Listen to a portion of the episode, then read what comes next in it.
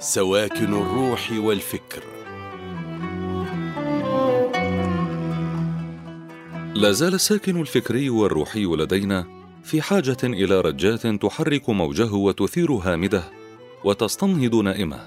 وهذا ما يفعله محمد فتح الله كولن في منفتح كل عدد جديد من حراء. ويكاد يكون قلمه مكرسا لهذه المهمة العظيمة التي نرجو أن ينتبه إليها المعنيون بشؤون الفكر الديني المعاصر.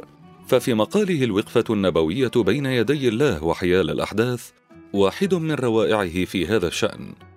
وعلى الرغم مما كتب عن هذا الرجل ومما ترجم من أعماله الفكرية والوجدانية إلى العربية غير أنه لا زال مجهولا وغير مفهوم عند الكثير من النخب ومن المثقفين والمفكرين. فهو جدير أن نقف عنده مليا وأن نتدارس أفكاره وتطبيقات هذه الأفكار في الواقع المعاش.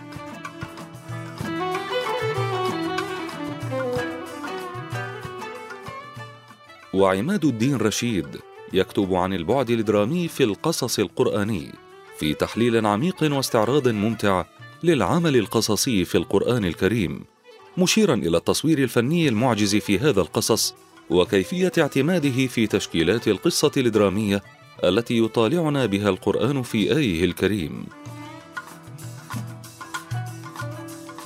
والشاهد البوشيخي رجل الفكر الوقور وصاحب الإدراك العميق لمرام القرآن في الإنسان والحياة، فإنه يلتفت اليوم التفاتة جديرة بالاهتمام إلى الوظيفة النسائية ومركزيتها ومحوريتها في حياتنا ووجودنا البشري. وعن الهرم هذا الشيء المخيف والذي نحاول جميعنا أن نتحاشاه ونتخطاه وكثيرا ما نتجاهله. يكتب عنه عارف سرسيلماز متسائلا لماذا نهرم؟ وكيف؟ وهو مقال علمي يبين فيه الكاتب عوامل الهرم وكيفية التخفيف من وطأته علينا حين نهرم.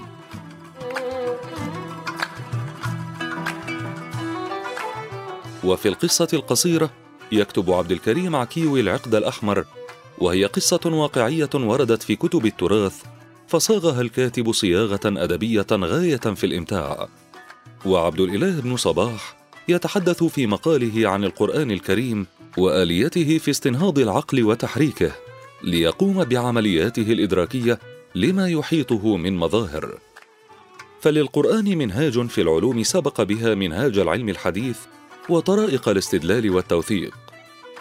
وفي الجزء الثاني من مقاله عن مفارقة الإنسان والتقدم يكتب عماد الدين خليل حيث يلتقي الوحي والوجود في الفكر النورسي وتداعيات ذلك على مجمل كتاباته في رسائله.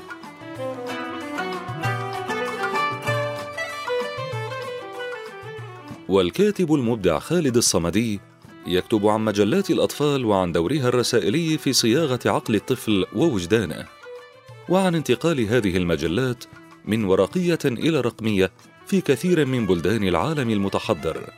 فقد غدت الأرقام مفاتيح يمكن إدارتها في أقفال المعرفة لتكون جاهزة للعطاء في كل وقت.